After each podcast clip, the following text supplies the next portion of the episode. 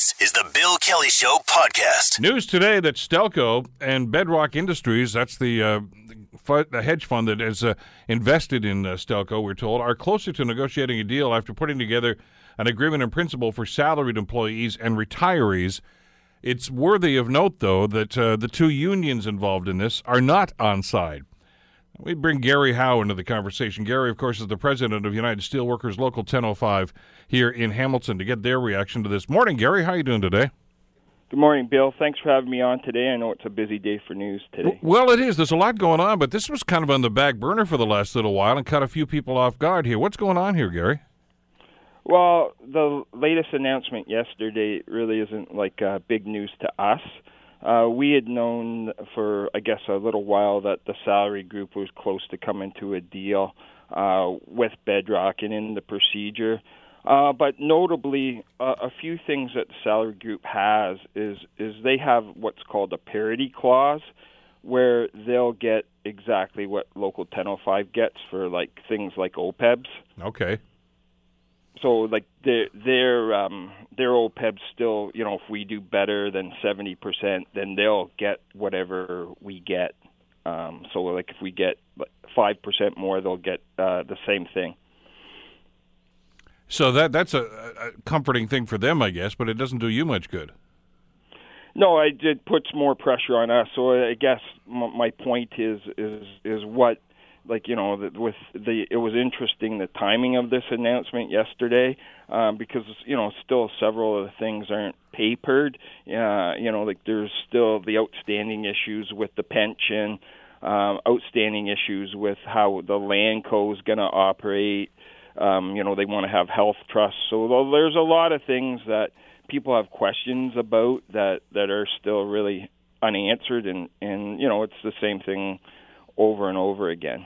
Have you had any discussions with these people, with Bedrock and, and with uh, management here to try to iron some of these concerns out? Well, we we talk with the salaried retired group all the time. Um, so they had told us they'd come to agree agreement, so it wasn't shocking to us to see the, the news yesterday.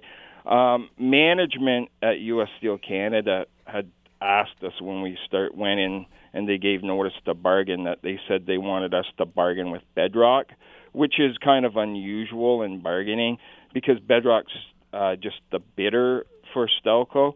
Um, you know, so that's kind of a, a unique situation for us to be dealing with Bedrock. And we had it on our website. This isn't isn't shocking to anyone that we uh, met with Bedrock last week and, and we gave them our proposals. We went through a long uh, process where, you know, we asked their members what they expect from negotiations, and so we gave Bedrock what the proposals were uh, last week, and they said they'd get back to us, and we're still waiting. Was, there was no discussion about it? They just kind of received them and said, "All that, yeah, we'll have our people call your people"? Well, the, they listen to what our logic is. I mean, you know, Bill, uh, since we started in the C C A A process, things have gotten a lot, like, significantly better. I was just looking at the price of steel before, you know, I come on the air, and, you know, that's over for hot band. It's over seven hundred dollars a ton. Uh, so, you know, things are going good, which is which is good for us. The company still has, you know, the cash on hand is climbing. The last time I was on, I commented on the cash on hand. So, yeah. You know, according to the monitor, it's it's going to be close to three hundred million dollars. So, you know, that causes a lot of problems in the sense that, you know, we have people, you know, that are quite vocal about it. The company should be paying the O P E Bs now. And, you know, there's really absolutely no excuse, in our view, why the O P E Bs aren't being paid. And, and we need to get on with it. Uh, because even if we go to these health care trusts or whatever, if that is agreed to, um, it'll take a while to set those up. So, and people need the benefits now. We had a guy here the other day that has a leg partly amputated, and, you know, he's worked his whole life at Stelco to get benefits. He wanted to get a prosthetic leg, and, and you know, he can't get it. We have to go through all kinds of procedures to try to get this guy, you know, his leg, which he's entitled to. And, you know, it's not as if the company doesn't have the money. With having three hundred million dollars, they have the money. Um, everyone knows that. And, in fact, our retirees are getting very vocal about the situation, so I think that might have also been a reason for the news release yesterday. Well, to try to show that there's some progress being made, but as far as the union's concerned, though, Gary, there's not much going on. Uh, I think, yeah, the, I think what they're trying to do is they're trying to steamroller their way to a deal. And you'll notice in the press release of the company, Bill Aziz alludes to um, it's the only solution, um, which is leads, you know, if people that are intelligent would think about, well, who was the ones that decided that Bedrock would be the winner here? It was Bill Aziz and the independent board of U S. Steel Canada, which comprises of the president, Mike McQuaid, and one other guy. So you have to think, huh, you know, and, and people are starting to raise the question about, well, what happened last time that, you know, when Stelco was flipped to U S. Steel Canada, all these guys made millions, and in fact, Mike McQuaid made uh, close to a couple million the last time in two thousand seven, and, and that's public information. So people are saying again, well, you know, like, uh, you know, he stands to make a lot more again this time, and so you know they should be paying for O P E Bs. Uh, yeah, it's no secret the company wants a five-year agreement. Well, over the next five years looks pretty bright. Um, so people are expecting wage increases. Uh, we don't have that many members anymore. We just have a, you know, just over five hundred members. People expect, you know, that we're going to keep at least that many jobs because there's some, you know, some good potential in the Hamilton lands, as I've said before. Yeah, but you need the contract, obviously, for this stuff to work. And if it's a five-year deal, then I guess the first question you guys are going to ask from across the table is, okay, what are you guys putting on the table? And what you seem to be saying here, Gary, is not much so far. Well, there's still ways to go, that's for sure. Are you getting pressure from the the salaried workers to, to settle and to come up with some sort of a deal so they'll have a, a clearer picture as to where they're going to be? No, not from the salary, no. Yeah, no, no, we're not. We're not feeling any pressure uh, from from the salary group, or you know, we've we, we keep in touch with our own members. Our own members, you know, are pretty uh, been excellent. Uh, it's been a long, grinding process that, that people have had to endure, um, and you know, I'm, I'm proud of our members how they've stood up, and, because they know what's going on, and it's like you know, one of those Chubby Chase movies like Vacation. Well, this is like Vacation too, because everyone knows that, you know, that this company, Bedrock, or whoever's successful, stands to make a lot of money again, billions of dollars. And, you know, they, they don't want it off of their backs of the current employees or, you know, past employees, right? And that's not right because the money's there to pay them. So how do you how do you try to access that? How do you try to get them to talk about something like that? I mean, you, in the past, you've you've tried court orders. You've had the lawyers fighting in, in courts in Toronto to try to get something done. Have you exhausted all of those avenues right now? No, we just have to keep we just have to keep going and uh, um, you know, like plugging and, and, and you know, like saying what's the right thing, and and really um, the right thing is that people should get paid what they've earned. Uh, through the years, and uh, you know, just stick with your principles. The vote's coming up pretty soon. Uh, this is the uh, the affected creditors that are involved in this whole process are scheduled to vote on this restructuring mm-hmm. plan on April twenty-seventh. What kind of an impact is that going to have? Uh, it won't really have an impact at, uh, on us at all. Uh, we're we're not involved with that vote. Um, what we're involved with is is our um, collective agreement. Is is more or less our vote. And we've had discussions in the past about uh, retirees having a vote if they're impacted on anything that affects them. Uh, they might have a vote on that.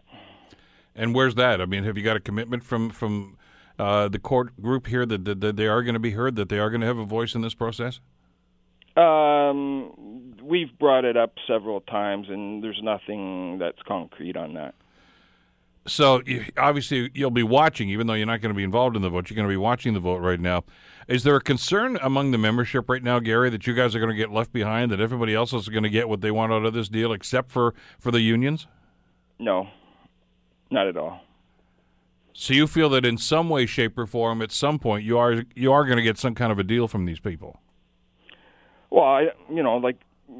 you know, I told. No, I know how and, I know how frustrated and, and, you were, because you and I had this conversation years yeah. ago when U S Steel came in, and you thought, well, okay, I guess yeah, we'll we'll give in a little bit right now, and they kind of brought the hammer down on on both you and Bill Ferguson not too long after that, and simply started with all sorts of layoffs and shutdowns and things of this nature, and started playing hardball. Well, one thing I've learned in this process, I mean, Bedrock's still a bidder. Um, they don't have the place yet, yeah. even though, you know, like you know, all the all everyone in, in play um, who who's been hired by U S Steel wants Bedrock to be the successful bidder, but they still don't have the place. And you know, I'll, I'll, I'll point out again that last time we were in the process, we we met with five different bidders, and Stelco ended up keeping the place. And, you know, and, and so I remember that. There was a lot of people that were very upset about that, of uh, the various bidders the last time. And so, you know, the the deal's not done yet. You know, if Bedrock wants the place, I, I think they know what they're going to have to do. Um, and, you know, they and rightfully so, because they stand to make billions of dollars. So, you know, to, to be able to make billions of dollars, they're going to have to step up to the plate. But if not Bedrock, is there anybody else out there? We were under the impression that there was nobody else, except, well, the one company that uh, that had made some moves about this, but uh, I thought it was determined that they didn't have the financial resources to, to put up a legitimate offer. But I'll ask you that. Who decided that? Well, it wasn't you. It was the, it was, so, so it was the independent board uh, that decided that. Yeah. And so uh, um, that raises several questions, you know, like, like with, with a lot of people of, about who decided Bedrock was going to be successful, right? And what right do they have to make that decision when there was other bidders that was better for uh, employees, in both past and present? And and I think that those same people are still out there and are still interested. Really? Have you heard from them lately? Well, I think people get nervous when I talk about that. Well, yeah, but I mean, if, from the the standpoint of you and, and your membership, uh, if I recall correctly, one of those other parties that was out there kicking the tires back in those days uh, promised to make you guys whole and, and to look after both the, the retirees and the workers, uh, which is a somewhat of a different deal from what I seem to be getting from uh, what Bedrock is, is putting on the table right now. Yeah, that's the frustrating thing with the whole process. So you'd like to see those people reconsidered then? Well, I certainly would, yes. What about the rest of the membership? Uh, I think that it would be in the membership's best interest if, if uh, you know, others were considered as well. Well, how do you make that happen, though, at this point, Gary? I mean, most of the people that are observing this right now uh, seem to be under the impression that this is really almost going through a, a rubber stamping process. So the Bedrock's the selected bidder. They're going to get this thing. Uh, it's going to be okayed, uh, you know, by the courts, and, and everybody's going to move on here. But you're you're, you're kind of saying, whoa, we're, we have, we're not at that stage right now. Uh, does, does anybody else around the table agree with you and the union on this? Um, I think people, uh, you know, have their opinions on how things should go, uh, and a lot of pressure is being put on to us. Um, like I said, the, in the salary group, they, they have a lot of uh, parity uh parity uh, issues, so if, if if we do better, they do better as well. Um, so, you know, like Local ten oh five and, and you know, and eighty-seven eighty-two have always been the ones that have stand, stood up for what's right.